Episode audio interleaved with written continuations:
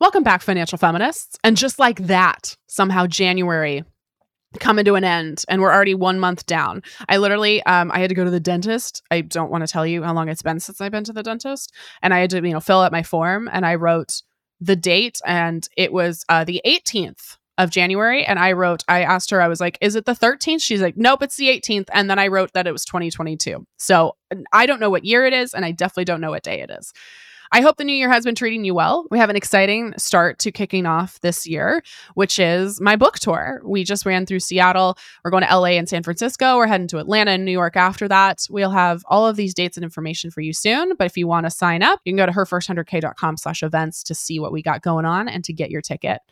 We have a great episode today with some friends of mine from the personal finance community. We are joined by Lorianne King and Britt Williams Baker of Dow Janes.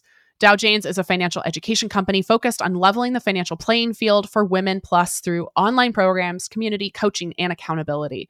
At Dow Janes, they believe good things happen when women plus have money. They have a vision for an equitable world, one where women hold half the wealth, power, and influence and use it to nurture themselves, their families, their communities, and the planet. Sounds like my mission. I love how aligned we are, and we talk more about this in the episode.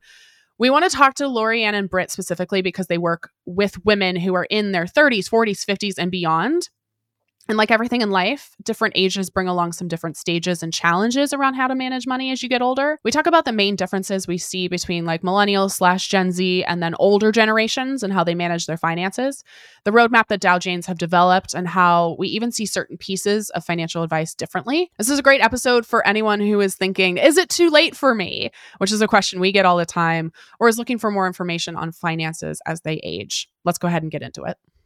But first, a word from our sponsors. We are supported by State Farm. If you have insurance for your home, your health, and your car, why don't you have insurance for your small business? So many small business owners I know think they don't need or don't even know about small business insurance. Protecting a source of revenue is one thing, but also, I know for me, my business feels like my baby, and I want to make sure all of my hard work and my team members are protected. State Farm agents are all small business owners too, so they know how to help small business owners choose personalized policies that fit their budgets. Like a good neighbor, State Farm is there. Talk to your local agent today.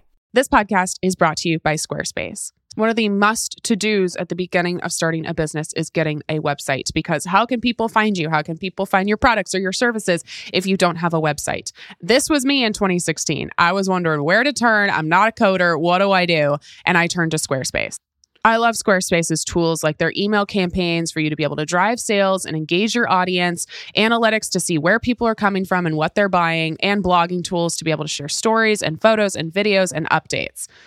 I have used Squarespace, like I said, since 2016, and they've been a huge impact in the business of her first 100K and impacting you all in giving you financial advice. And frankly, I couldn't have run my business without them. You don't have to know anything about how to code in order to build a beautiful website. Trust me, I don't. And Squarespace makes it super easy and very painless. Head on over to squarespace.com for a free trial. And when you're ready to launch, go to squarespace.com slash ffpod to save 10% off your first purchase of a website or domain.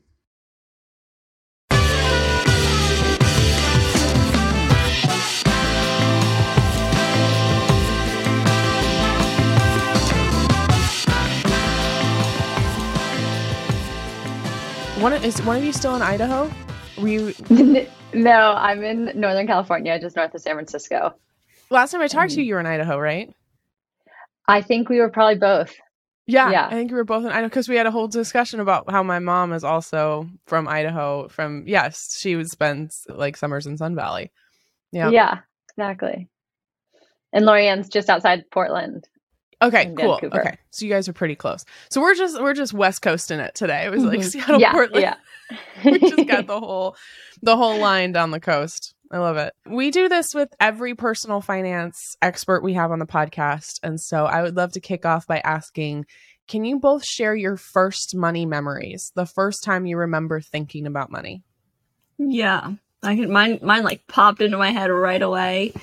I can remember being, I don't know, probably six. My aunt had given me a wallet for Christmas. So it was my first wallet and it had $20 in it, which was an enormous amount of money. So much money. And she was taking all of the kids to McDonald's to like get happy meals and, you know, whatever. And we were using like the money from our wallets to do it. And I don't know what happened, but I ended up losing my wallet on that trip. And it was like, I felt so much shame and I like, I felt that loss of losing it. And, you know, it stuck with me. It's definitely a formative memory of money for me. Mine's from around the same age. I was also six, and I remember going to sleep in, I think, like the bottom bed of the bunk bed, and my dad came in to tuck me good night, and I had this this deep fear that we were running out of money, that for some reason there was not enough money to pay the bills, and so what I said to my dad at six was, "You can have all the money in my piggy bank if it would help." and it was this like thinking about it now it just feels like so sad and just to to track that the scarcity and the fear that you know was i was six there wasn't a lot of reason for that that was likely ingrained and comes from you know generations back but just that the fear that I carried with me. And it just reminds me of the work we do with women of the healing piece that, that you have to start with healing because money is so deep and so emotional for so many people. The first chapter of my book is like, let's just talk about the emotions of money because you can't make a budget, you can't start paying off debt, you can't do any of that until you start digging into why. So Britt, was that was that actual? Like was your family actually struggling or were you was that more of a scarcity? No. You were just afraid. Interesting. Yeah. Yeah, it was just a scarcity. wasn't a, I don't know what I overheard that I made that story up, but yeah. Did you find that that memory colored your experience with money as you grew up? I think so. I think you know, Lorianne and I talk openly about our own healing, money healing story, and mine was absolutely one of scarcity, one of learning that there is enough, it's going to be okay, like learning to feel comfortable. Yeah. Yeah, we found in our work that the first couple money memories that you you remember have a have a very big impact on how you end up viewing money in the long term. Mm-hmm. Because yeah, it's it's cemented by age seven, as you guys probably know. And like it starts really early. I would love to hear from each of you how you got into the financial education world. Britt, we can start with you. You casually went to Harvard Business School and have a background in personal finance. So talk to us. Tell us a bit about your journey. To, she just she just went on a whim. I know, just casual. Just casually went. It's like what? Like it's hard. Yeah. Yeah. So my money my financial education started at a pretty young age. My parents they we had an allowance. We had what my dad called the daddy bank where we earned compound interest if we calculated it ourselves. And so money was it was taught to us pretty at a pretty young age. My grandfather taught me to invest in the stock market. So i did that when i was in college. And then when i moved back to the bay area after harvard business school friends just kept asking me how to invest. They thought there was something that I learned at business school. like, teach me to invest. I think I should be doing this. You know, I'm in my 30s, working. I should be investing. And so I started this club in my living room, called it Dow Janes after the name of my mom's investment club. She was in when I was a little girl. And it just kind of took off. People heard about Dow Janes. They'd see me out and say, When's the next Dow Janes meeting? Everyone wanted to be in it. And it was this kind of like book club for money where we talked openly about, you know, you know, how much did you spend on groceries last month? What should I be spending? What do we need to have saved for retirement? Just conversations that otherwise weren't happening. And Lorianne, what was your experience? Well, I, I kind of enter the story around that moment, but I'm going to back up a little bit further before Britt and I come together. Well, because you're an energy healer, right? Yeah, yeah. So I started off in a little bit of a more woo woo way with money where, gosh, my personal story, you know, I didn't grow up with a lot of money. We're family of five living on a nurse's salary. So we, we, we had enough, but we had like just enough. And both my parents got really sick when I was in the eighth grade. My mom had a brain hemorrhage. My dad had a heart attack in the same year. And they were both like really scary experiences and impacted their ability to work. And so, you know, we had kind of just been getting by and then we were not getting by. And I grew up in Canada and this happened in Canada and I'm really grateful for the the system there because I think if we had been living in the US and it happened here, like I'm not sure my family would have been able to recover financially from it. And um so that was that was a pretty formative experience for me and I was like, okay, I don't I don't want to be unsafe when I grow up. And so I did all the right things, like worked hard, got the good job, was making decent money but I did not have any financial education growing up and I didn't know how to manage the money I was making. And so, you know, a few years after working, like selling my soul corporate job, probably kind of similar to your experience story, was like, okay, what do I actually have to show for this? Well, I have debt and it didn't feel very good. So I started to take my finances really seriously when I got engaged. My husband is a registered investment advisor and he comes from a money family. Like his dad was a financial planner, his grandfather was a financial planner, both his brothers work in finance. It's like money is just talked about all the time which at first was super uncomfortable for me. But then I started like learning and getting to realize like, oh, it's okay. It's not this taboo thing. Like you can actually talk and learn about this. And so when we combined our finances and I had debt, my husband's like, what is this? like, what are you doing with this credit card debt? This is not okay this does not work. This is like not, and I like didn't even know what the big deal was. You know, it was like normal to me. So it created a lot of stress in my marriage, and it was something we had to really actively work on to learn how we manage finances together. And so we went through a pretty painful experience of learning how to budget. And it totally changed our life, but it was very hard to do. And around this time is when Britt had been running the Dow Janes meetings in person in, in California. And she had found that all these women were coming who were super excited to learn how to invest. And a lot of them didn't actually have any money saved to start investing with. And so she realized, oh, I got to back up a little bit and teach some personal finance basics. And that's when she asked me to come teach like a workshop on budgeting. And I taught one around values based budgeting and thinking about how you're spending your money in alignment with your values and as an amplifier of your voice out in the world. And because the way I learned budgeting had been so painful and restrictive, and it was like, this is this is not the way people should learn how to do this skill. This is actually an amazing skill to have. Like, it is life changing to know how to be intentional and in control of your money but most of the way it's taught is as this like super restrictive, limiting experience. So that's when Britt and I kind of started doing this together. And I guess I skipped the energy healing part in there. Sorry. No, but tell me about that because I actually started working with an energy coach two years ago. I am not a woo woo person. I was like very skeptical, but I was in a really hard place in my life. And I had a good friend of mine just be like, work with an energy coach. Like, what do you have to lose? And then I started working with her and I was like, oh, interesting. Okay. This is very helpful. So tell me a bit about that experience, especially like how do you jump from that to money? And actually, they actually really moved in tandem together for me. So when I left my corporate career, I actually started off in relationship coaching. I was like, I, I don't know what I want to do, but I know I want to help people and I love love. And as I just shared, my marriage had been hard in the very beginning, a lot to do with money. And it's like, I learned a lot in figuring out how to navigate that conflict in this process. And so I started off relationship coaching, and the more I did that, the more other things bubbled up, including talking to women around sexuality and talking to women about money. And I actually saw there was this link to those two elements. And from an energetic perspective, our first two chakras, energy centers in our body.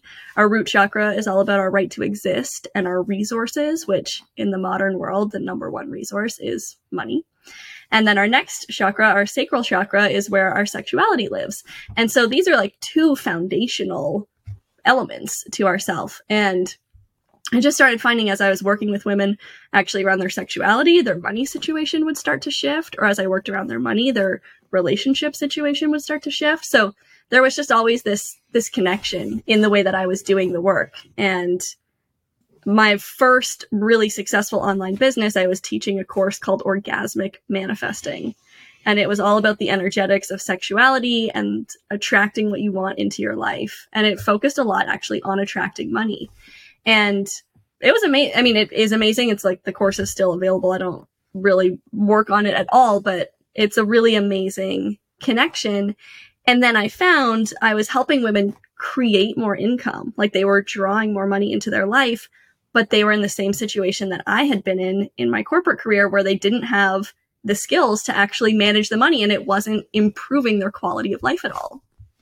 that's one of the things I'm so worried about specifically with like the dawn of like the social media creator popular like so many I'm the person on TikTok that people are sliding into my DMs being like a, a huge brand offered me $500 I have 3 million followers. Should I take it? And I'm like no.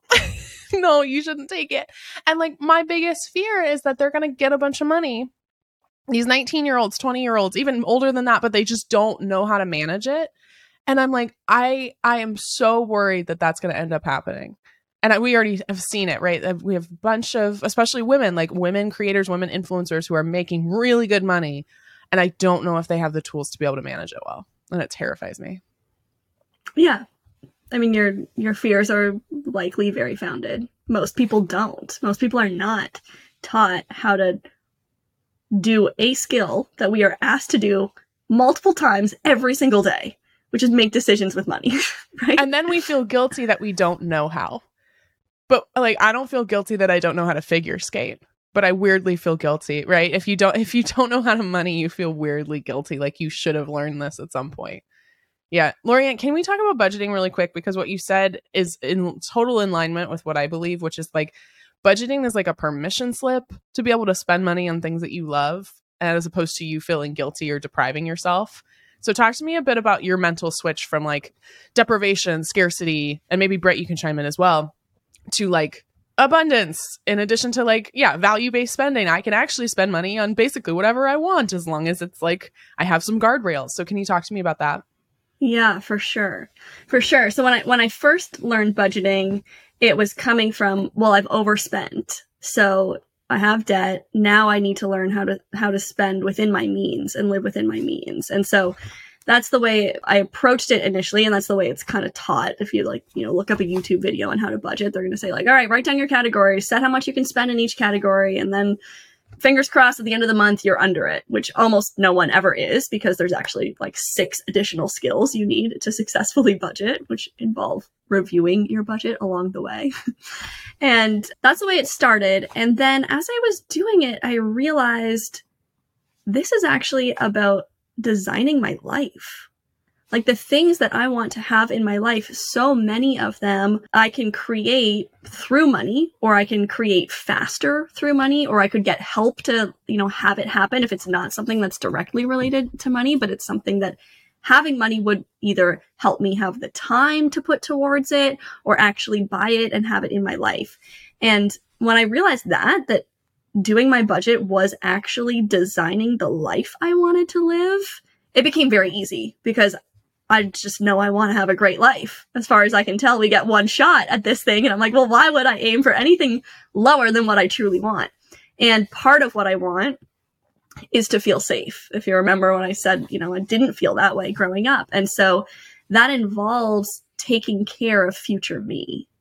And my perspective has always been if I'm here right now making decisions about money, I know that I'm okay in this moment. And I don't know what the future holds. It might be harder in the future. So I want to do what I can right now to protect future me and make make it likely that it's going to stay easy for her because I have put money aside that she can draw on if things get difficult.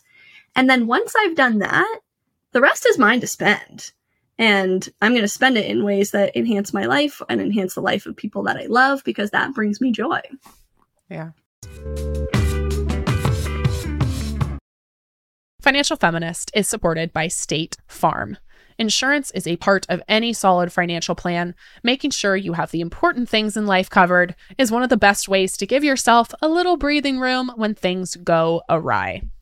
When I started her first 100K, I knew how important it was to protect not only my business, but myself as a business owner and all current and future team members. Business insurance gave me the peace of mind I needed as we continued to grow and scale.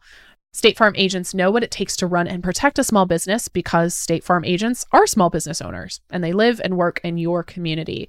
So they're deeply attuned to what's happening with other small businesses in your market. If you have a small business and are interested in making sure you're protected, reach out to your local State Farm agent to learn more about what you need. They'll help you find the right policy at the right price for your business. Like a good neighbor, State Farm is there. Talk to your local agent today. This podcast is brought to you by Squarespace. The first investment we ever made in her first 100K was signing up for a Squarespace account way back in 2016. And if they were the first place I spent my hard earned money to start my business, you know that it was a worthwhile investment. Squarespace makes making a website really easy, even if you don't know how to code, especially when you don't know how to code. You can use their blogging tools to be able to communicate effectively to your audience with stories, photos, videos. You can also use your online store to sell products like your merch or physical or digital products. You can also use their analytic tools to figure out how to grow your business. Where are people coming from? How long are they staying? You can build a marketing strategy based on some of the top keywords or most popular products and your content. Head on over to squarespace.com for a free trial. And when you're ready to launch your brand new website, go to squarespace.com slash ffpod to save 10% off your first purchase of a website or domain.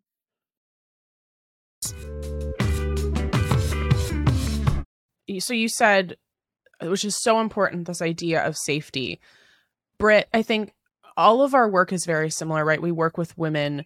You, I think you both work with women who are slightly older than our typical demographic, but I think one of the things that we talk about so much on this podcast is that when women have money, it's not just the ability to buy nice things, right? It's actual safety. It's the ability to make choices, to leave bad situations, to you know, to take a job that may might pay less money but is better for their mental health, to leave an abusive relationship. Can you speak to how you've seen that play out with women that you coach? Mm, hmm Yeah, we have a phrase that we say at Dow Janes, which is women with money have more choices and louder voices. And so it's both the. Please tell me you've trademarked that. Trademark the hell out of that. That's lovely. Yeah, we talk about more choices, but I love oh louder voices. That's so great. I love it. Yeah, and it's it really. I mean, I I wish it weren't the case in our modern day that money does carry so much power, but it just does. And so when you have money, you can vote with your dollar. You can spend it on things that you care about or choose to not spend it on things that you don't support. And so it really becomes your your voting power, your way of speaking up. And then as well with choice, just giving you more options. Yeah, to leave the job, to leave the relationship, to go do that thing that you're passionate about. And we've seen this. The, my favorite story from our program is this woman named Sylvia, who she's living in New York, barely getting by, paycheck to paycheck, like just kind of struggling when it comes to money. And she's been a dancer, loves dance, and just doesn't have time for dance in her life anymore, or can't even afford the classes to go to dance class. And in our work, she kind of got clear on why she was budgeting, what her reason for doing it was. And she set up this her single goal was to go on a staycation and so she saved up enough money to be able to actually enjoy New York for a weekend. I think it might have even been a whole week. Yeah. And a whole weekend. So she saved up money to go to the dance classes, to I think even go to a show, to have cocktails out on the town, like had designed this entire week for herself. And the best part about her sharing of this story is that she's like, every drink I had, every class I went to was guilt free. I felt so proud of myself for having saved enough to be able to do this that it was it was just part of the budget and I could enjoy it on a on a level so much deeper than when you're just doing it like crossing your fingers it's going to work out at the end of the month. Yeah, or taking the vacation and realizing like you're putting it all on a credit card. Exactly. Yeah, right. She she did this while she paid off debt. Like she got out of credit card debt during this same the same year. And she's like, I didn't think I could afford to do this even before I was paying off the debt. And now I'm doing both because she got so much clearer on how she wanted to spend her money. Right. And that pina colada tastes a little bitter when you realize that you're putting it on a credit card. Right. It's like there's no full way to like enjoy your vacation or enjoy yeah, your your your week if you're realizing that all of it is going to come back to bite you at some point. Yeah, and I love I love that she planned ahead. And I think we talked with Ramit Sethi on a previous episode about he he calls it like what is your rich life? Right? Like what is what is the version of your life that you want to live? Not that somebody else is telling you to live, not that society wants you to live, but like what makes sense for you. And I love that she was very specific and it was what she, you know, it, it wasn't this you know she didn't take a month off she didn't like even have to travel anywhere it was just like no i want to do this thing And, you know, Lorianne, you were talking about budgeting, right? This idea that budgeting is the permission slip, right? You do it guilt free because you've planned ahead rather than depriving yourself of the things you really want or the things you mm-hmm. really love. Yeah. Mm-hmm. Yeah. Yeah. We have this other incredible woman in our program named Mary who is in her 50s, has five kids, you know, grown kids, and she and her husband have had debt for their entire lives. They've just always had a line of debt that they've been carrying with them. And her husband has been managing the finances. And she joined our program, the Million Dollar Year. She's in it for a year, goes through a lot of hard things, but stays focused, stays committed to it, and decides to take over running the family finances from her husband. And so she takes it over and she starts building a budget for the household. And for the first time in their entire life, she paid off over $20,000 of credit card debt. I, th- I think it was like 80. 80. I mean, I might be wrong, but my memories, I'm pretty sure she paid off $80,000 of debt. And they were debt free for the first time in their marriage. And she just the the confidence that came from her taking over and being able to do that for them. Yeah, it's phenomenal. Well, and so you mentioned Mary, right, in her 50s uh, Uh, we very much talk to like a millennial and then sometimes Gen Z audience. We have women who are, especially if you're listening, hello, in, you know, late 30s, 40s, 50s, 60s. But I think for you guys, you do work with women that are slightly older than the demographic I tend to hit. What do you think are some of the differences in the way of thinking about money for those women versus, you know, maybe somebody in their 20s or early 30s? Yeah, it's well. I'm I'm to say one thing before I answer your question, if that's okay. When Britt and I first started, we really set out to help people in their 30s. We thought we were going to be helping a lot of people like the original Dow Janes, people who came to our in-person meetings were who were really Britt's friends. And as we started marketing our program, we were really surprised at how broad the range of women who were attracted and wanting the help were. We were like not expecting to be helping women in their 40s, 50s, 60s. And I mean, we also have have some millennial clients as well, but really we were really most surprised by the older demographic and realized okay, these are these are people who are being completely ignored in the current financial industry. And, you know, if you don't already have money to invest, you go to a financial advisor, they want nothing to do with you because they don't make any money off of you. And so this this demographic of women who are getting closer to the end of their working life and are not yet prepared for retirement is a, a population that really needs help and really wants help and has had no idea who can help them because everyone in the industry is somehow motivated to make money off of them in not such a transparent way. It's not like they charge you for a conversation. They charge you inside of the you know investments that you make or they charge you inside of the life insurance plan that they sell you that you may or may not actually need. And so we've created something where we charge people for our help, but it's really upfront and it's really transparent. You're paying for that and you're getting, you know, you're getting what you're paying for. And so I would say the the main mindset differences that we've seen is the level of fear that's associated with their situation. You know, the older you are, the less time you have to course correct the situation. And so it starts to feel scarier and scarier and more and more painful.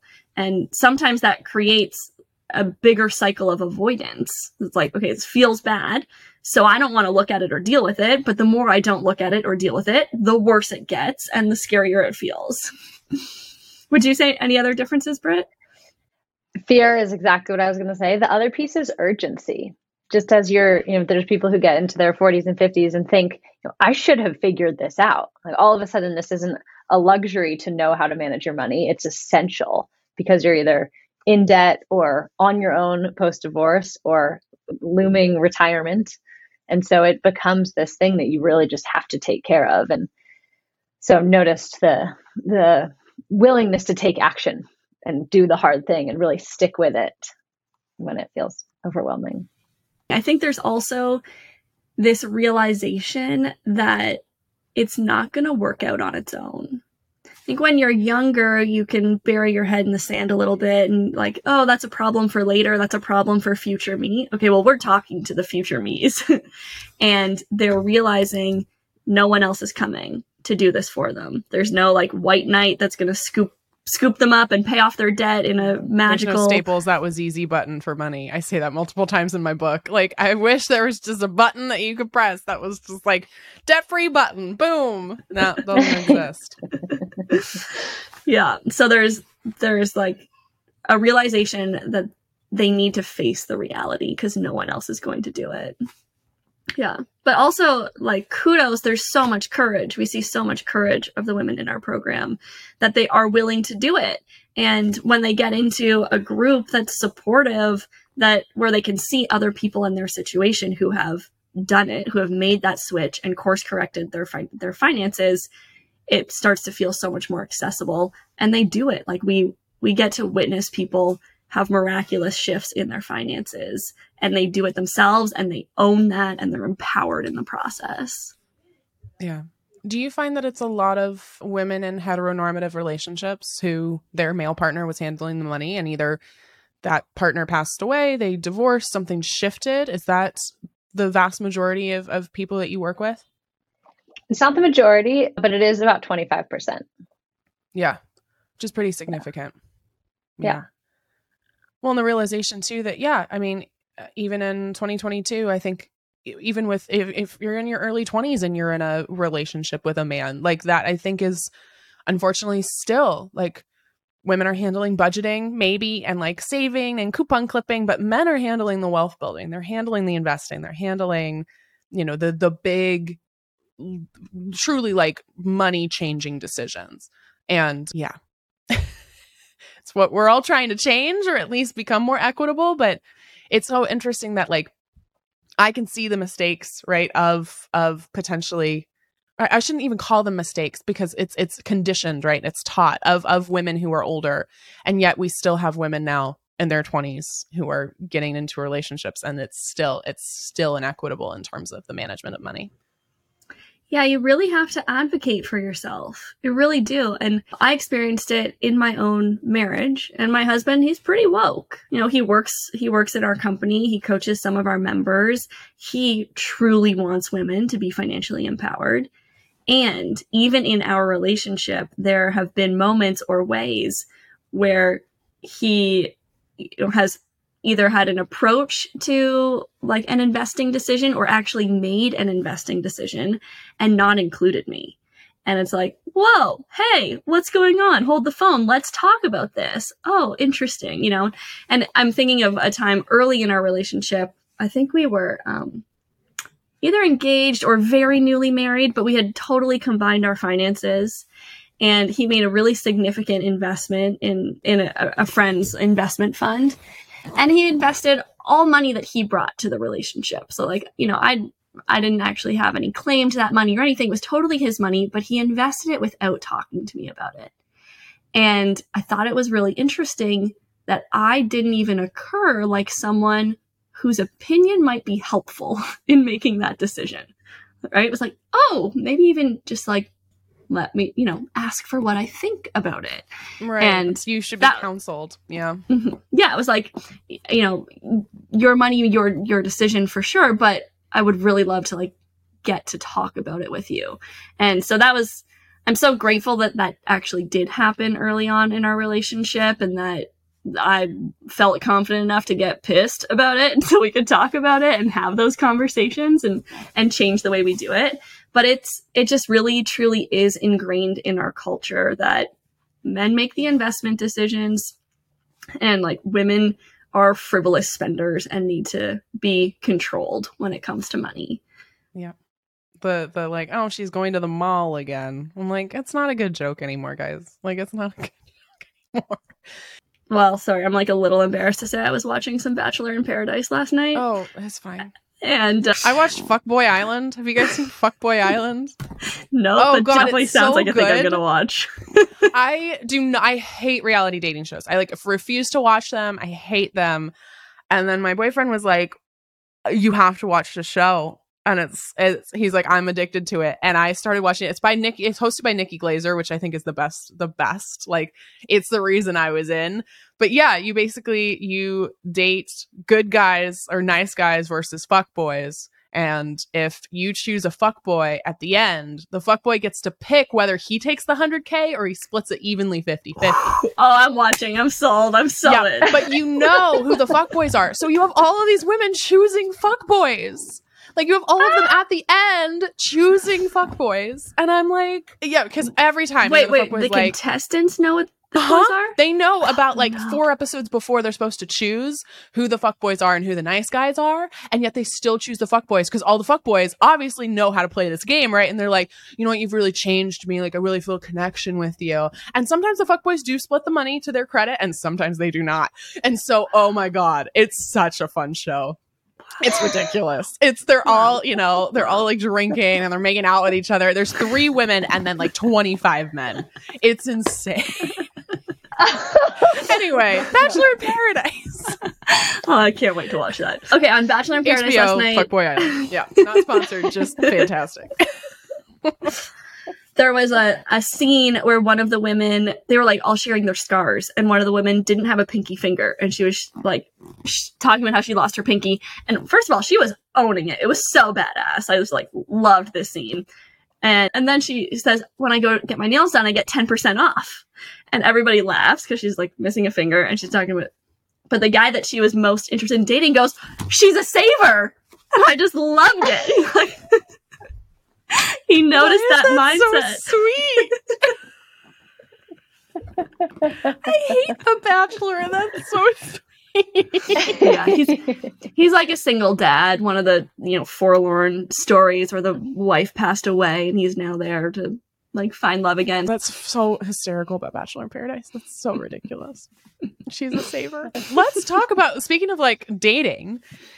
Can we talk specifically about the importance of finances both in marriage and partnership and in divorce? Because many women get married and they don't go through the prenup process and they don't protect themselves when it comes to their independent finances.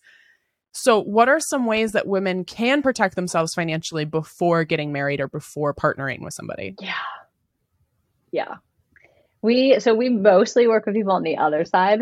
We are not at all giving recommendations as people are going into marriage. It's not our expertise place. So I don't know a ton on this topic, but I've listened to a little bit about prenuptials and the importance of basically there's this there's this idea when people get married, they think they're, you know, they have all the fantasy of how it's going to work out and they don't it's just not fun to think about the potential of it not going well and so it's a place where people don't actually want to dig in. But they, they don't realize is that they're essentially signing a prenup with whatever state they're getting married in. And a lot of people don't look into what the rules are. And so it's either like you take this boilerplate prenuptial that the state of california or the state of illinois or the state of texas is giving you or you write your own. And the it's an act doing a prenuptial i would put it this way instead of it being like a expecting the worst case it's a first act for the woman to take take some like take a place what's what am i trying to say? Like take a stand of confidence and ownership of of their future of hey i'm going to have a say in our financial decisions starting right now and here's here are my expectations and i mean people can get creative and say like if you cheat on me you give me all your money there's like things you can write in that really you know set yourself up for the future you want to have Yeah. No, and I I so appreciate you bringing that up. I think it was Erin Lowry who's broke millennial who says like if you don't make a prenup the state makes one for you, right? Like like if you don't if you don't decide what you want, the the state laws have already decided for you. So I think there is all of this like weird shame and like, yeah, there's like, I don't want this relationship to fail. And me signing a prenup means that I think it's destined to fail. And I'm like, I wouldn't enter a business decision with somebody without a contract.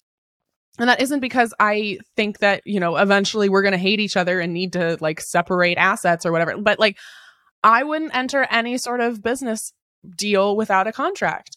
And yes, marriage you hope is full of love, but it's also a legally binding agreement. And so if I'm going to enter this legally binding agreement with somebody, especially the person who I love and respect, I want to make sure that both of us are taken care of and that Mhm. both of us have a very distinct plan of what's going to happen as opposed to letting the state government or the state laws decide what that looks like for us. Yeah. yeah. And I mean, with a 50% chance of divorce, it's just the smartest thing to do. Just protect yourself. Right. right. And it's even too, I think, you know, the opening conversations ab- about money in general, right? And one thing I am, I, you know, I very much talk about like personal finance is personal, but one thing I refuse to like I, I, refuse to counsel women on like a lot of people are like i'm going to fully combine my finances and i 100% disagree with that like you need some of your own separate money like even if it's just a small emergency fund and you have joint accounts i think the ideal for me is that you have separate accounts and then a joint account for your shared expenses but i've seen so many women get done really dirty because they don't have any sort of money to their name and so you need some sort of money on the side yeah, it's it's tough. It's a tricky thing to navigate. It really is. And I think before before even getting to the the level of marriage, if you're just dating someone and you're starting to like think about shared finances and combined finances, I think the best thing you can do to protect yourself in the beginning is try and get transparency. Understand what the other person's financial situation is. Like know who you're dating from a financial perspective. And that doesn't mean you have to make any like decisions about the relationship based on that person's financial reality, but you should know what it is because if you're considering having a future with this person, you're also considering having a future with their finances. And and then when it comes to actually combining finances, Britt and I we put together a workshop in our program to help people navigate this because it is so tricky and there's like a lot of different aspects to finances. There's how much you earn. There's how much of what you earn goes towards shared expenses, goes towards individual expenses. There's who's actually responsible for keeping a budget or managing the money, who's responsible for making spending decisions, who's responsible for paying bills, like the actual work that is involved on managing your finances. And then there's also decision rights and who gets to make those choices. And are they consensus decisions? Are they unilateral decisions? Is there a certain dollar amount that if you're going to spend more than this, now you need to have a conversation? Like how you do it, there's a lot of nuance to it. And in in our work with women, we really there are times where we will be prescriptive and say this is how we suggest doing it. And then there's other times, I would say actually majority of the times where we really try to empower and inform people to make their own decisions. Me and as say, well. Yeah. Yeah, here's here's the lay of the land. Here's what I personally do. Here's what Britt personally does. And you choose for yourself. And here are some of the pros and cons to, you know, of the different, different options. And when it comes to managing money in partnership, Britt and I do it totally differently. Like my husband and I, we have 100% combined finances. Was that like really well thought out? No. I mean, what happened was I moved from Canada to the US and I didn't have any bank accounts or anything in the US. And I met with, I can still like remember the moment where I'm in the kitchen with my husband and his father in law, who's a financial advisor who's looked at, you know, a lot of people's money situations for a long time. He's in a very good, stable marriage. And he says, combine your finances. Every, every marriage I've ever looked at where they had, didn't have combined finances, it wasn't a good marriage. That was his like perspective on it. And so my husband just added me to all of his accounts. And I didn't bring a lot of money to the table. So, you know, for the person who that was risky for, it was riskier for him than it was for me. But it also wasn't a very good way to navigate like building credit and things like that in the US, which I didn't know I needed to do. And then Britt's on the other end of the spectrum where her and her husband are mostly separate finances and they share expenses. And, you know, it works really well for them. And what I'm doing works really well for me. But I also know like I'm more at risk based on the situation that I'm in.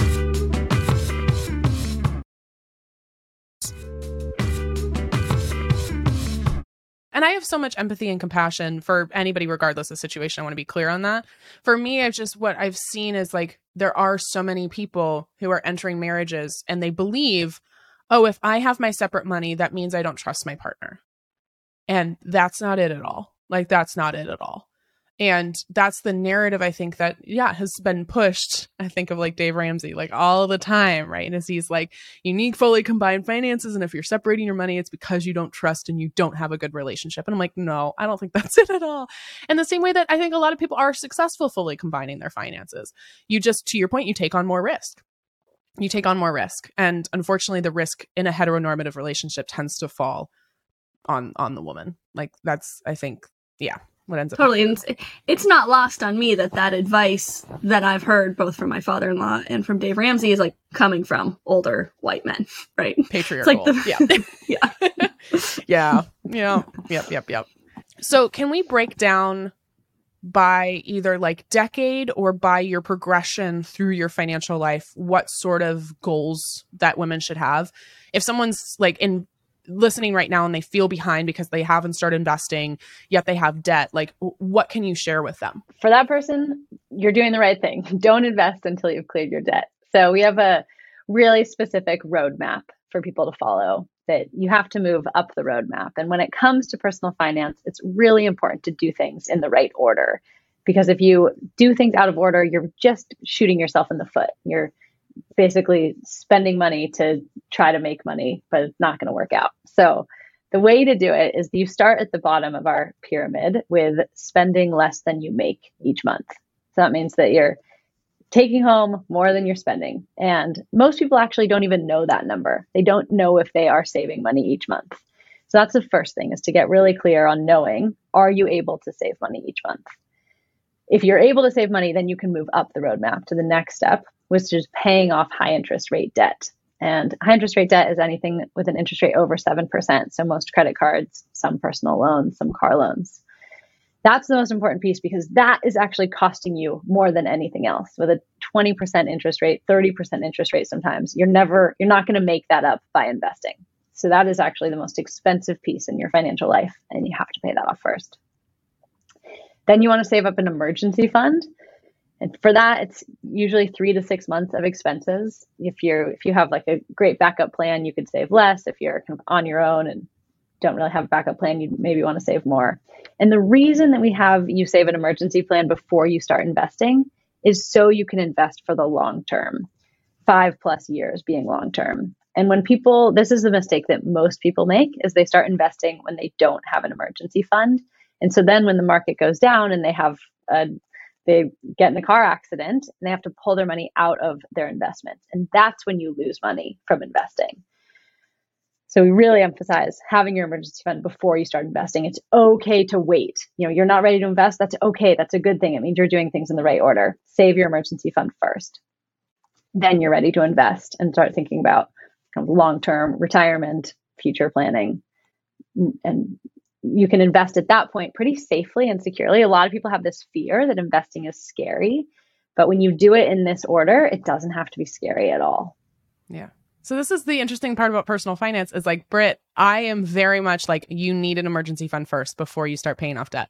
Like I have a whole what I call the financial game plan is very similar to your guys' I think pyramid is like we have that in episode 5 and it's like I am like you do not start paying off debt. You do not start investing. Nothing happens until you have that emergency fund. And how much, what would you say?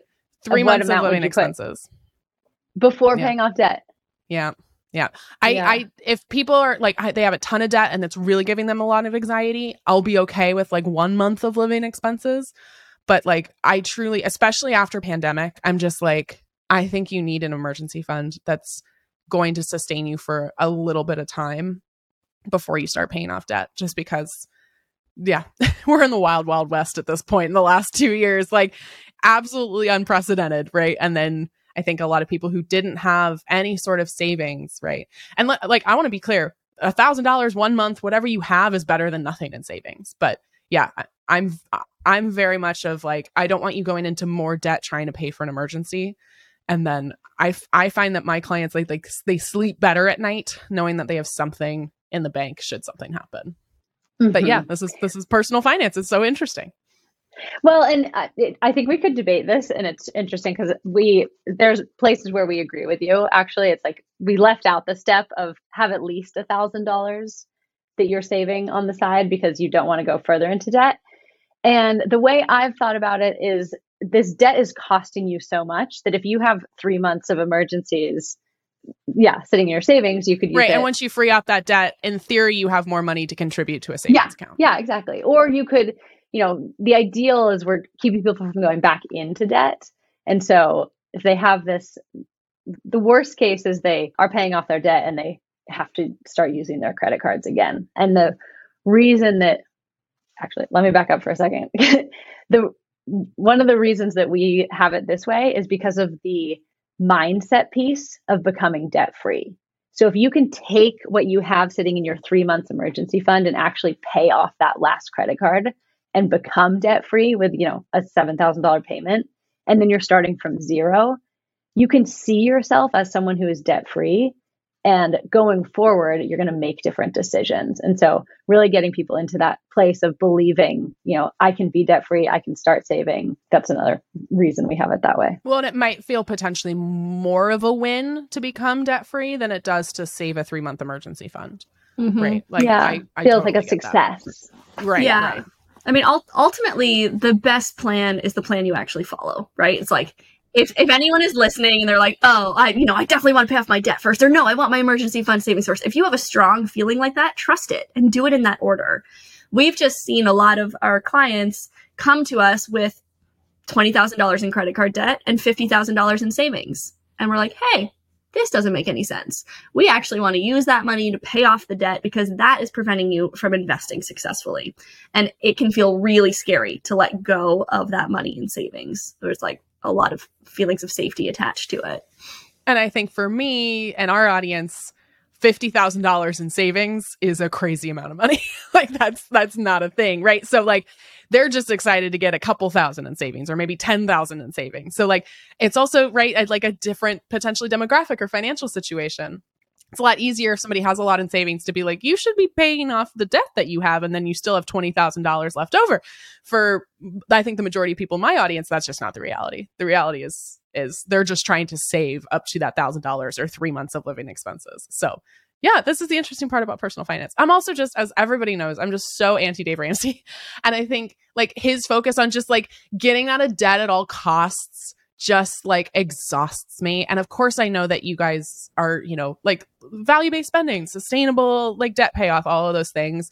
But I think everybody just has this like default state of like, this debt has to be gone no matter what. Yeah. And I'm like, I think you need a little bit in savings to to build yourself up and give yourself that financial foundation and then work to pay off your debt. Yeah, we we we teach a lot about debt in our program actually because there is good debt and bad debt, right? Like not all debt is created equal. well, yeah, talk to me about that. Okay, so bad debt is debt that you have incurred and the benefit that you realized from the debt is already gone. Like it's already used up and yet you are still paying for the debt. Yeah. So it's like consumer purchases. So you bought a new TV and now you've got the new TV, but it's gone down in value since you bought it and you are still paying for it now. That's bad debt.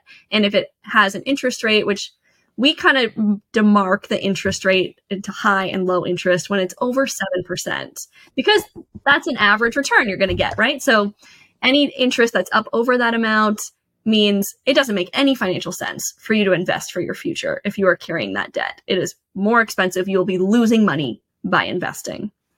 And so, good debt, it can be debt that you have used strategically, which is why in the business world they refer to debt as leverage. What's what's leverage? It's like a lever. You can do a little bit and you can get an outsized result from it.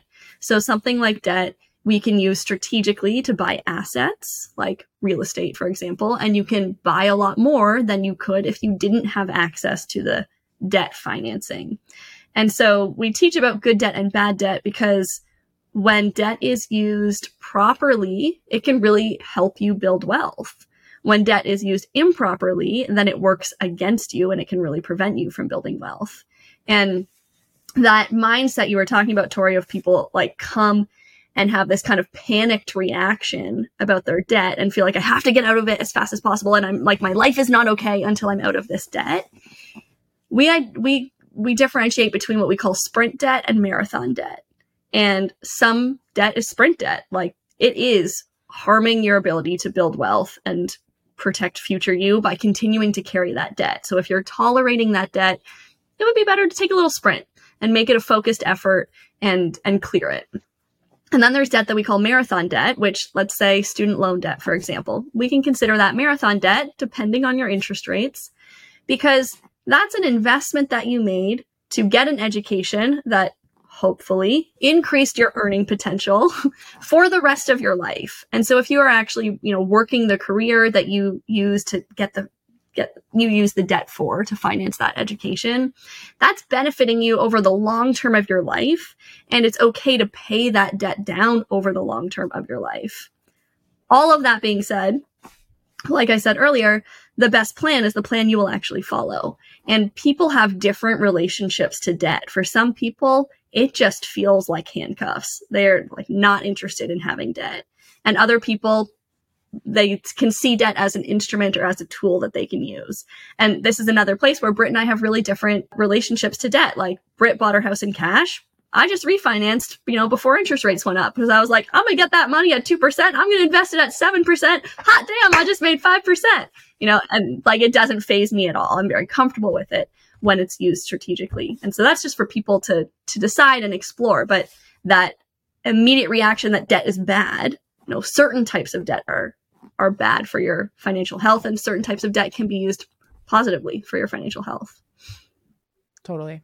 So we were talking about the mindset of money and the emotions and the psychology. You guys call it facts versus feelings. Can you explain what you mean?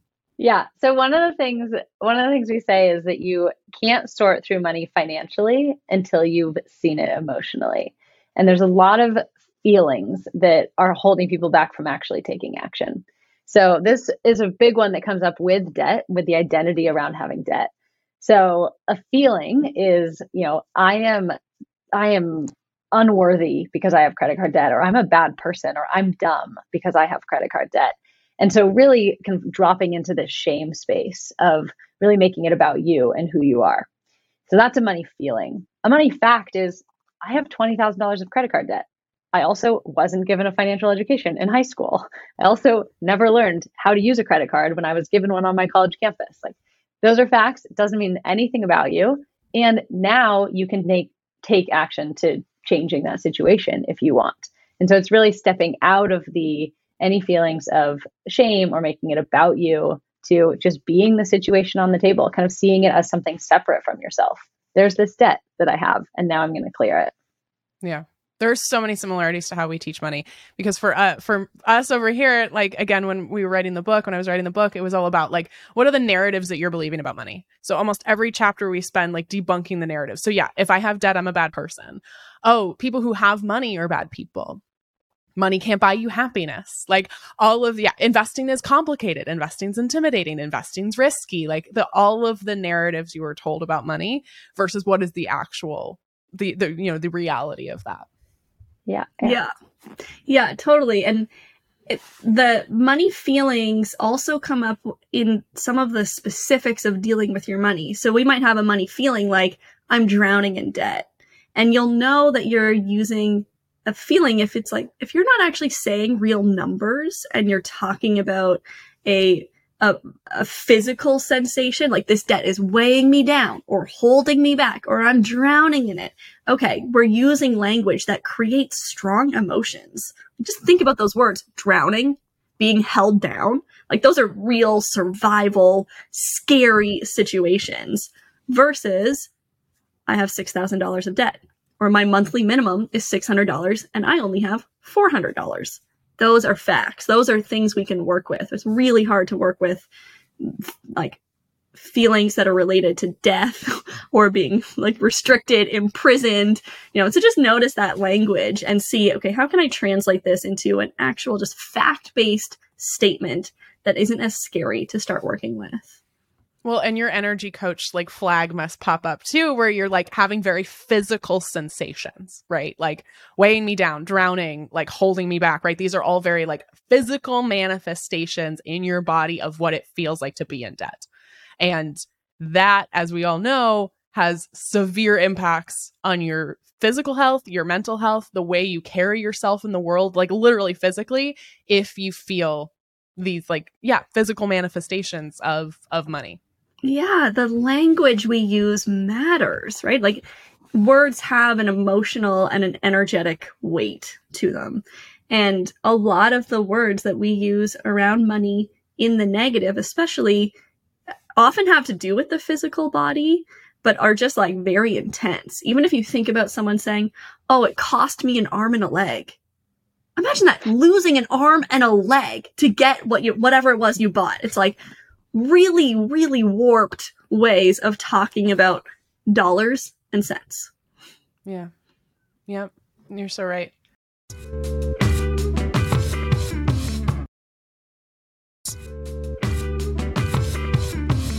So, one of my last questions for you all what do you hope Dow Janes grows into in the coming years? What is the goal for you both?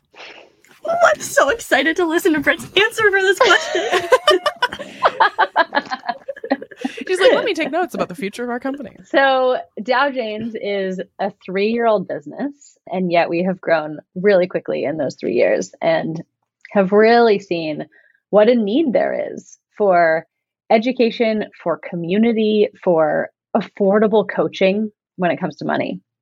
And we have built our business. We've been really lean. You know, it's basically been Lorianne and at the helm for Lorianne and me. It's been me and Lorianne at the helm doing most of it for for three years. And you know, we have we have independent contractors here and there. We have a lot of agencies helping us. And the next phase of Dow Janes is really is building out our company. So whether that's a, a new app that we're developing, whether it is, you know, expanding our product line to really build financial freedom and create more choice for women, potentially an ethical investing line of getting helping people create values aligned investments.